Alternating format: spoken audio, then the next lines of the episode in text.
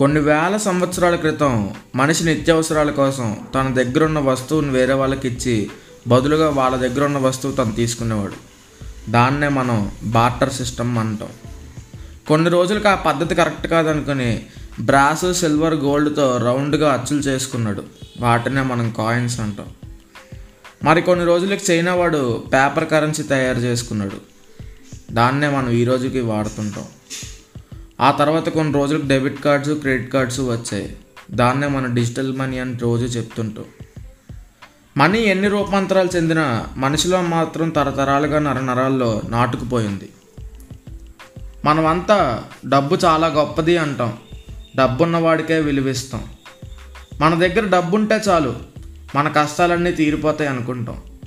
కానీ గొప్ప గొప్ప వాళ్ళు చెప్పేది ఏంటంటే మనీ మన దగ్గర ఉన్నప్పుడే అసలు ప్రాబ్లం స్టార్ట్ అవుతాయంట.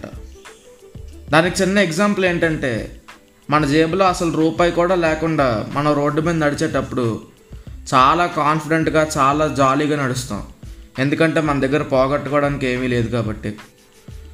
అదే మన జేబులో ఒక లక్ష రూపాయలు పెట్టి అదే రోడ్డు మీద నడవమంటే మనం చాలా భయం భయంగా నడుస్తాం. ఎవడైనా కొట్టేస్తాడేమో అనే భయంతో. డబ్బు మనల్ని పిరికివాడని చేస్తుంది.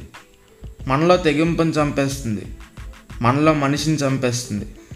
దాన్ని దాచుకునే ప్రాసెస్లో మనల్ని పేషెంట్ని కూడా చేస్తుంది. చివరిగా ఒక మాట.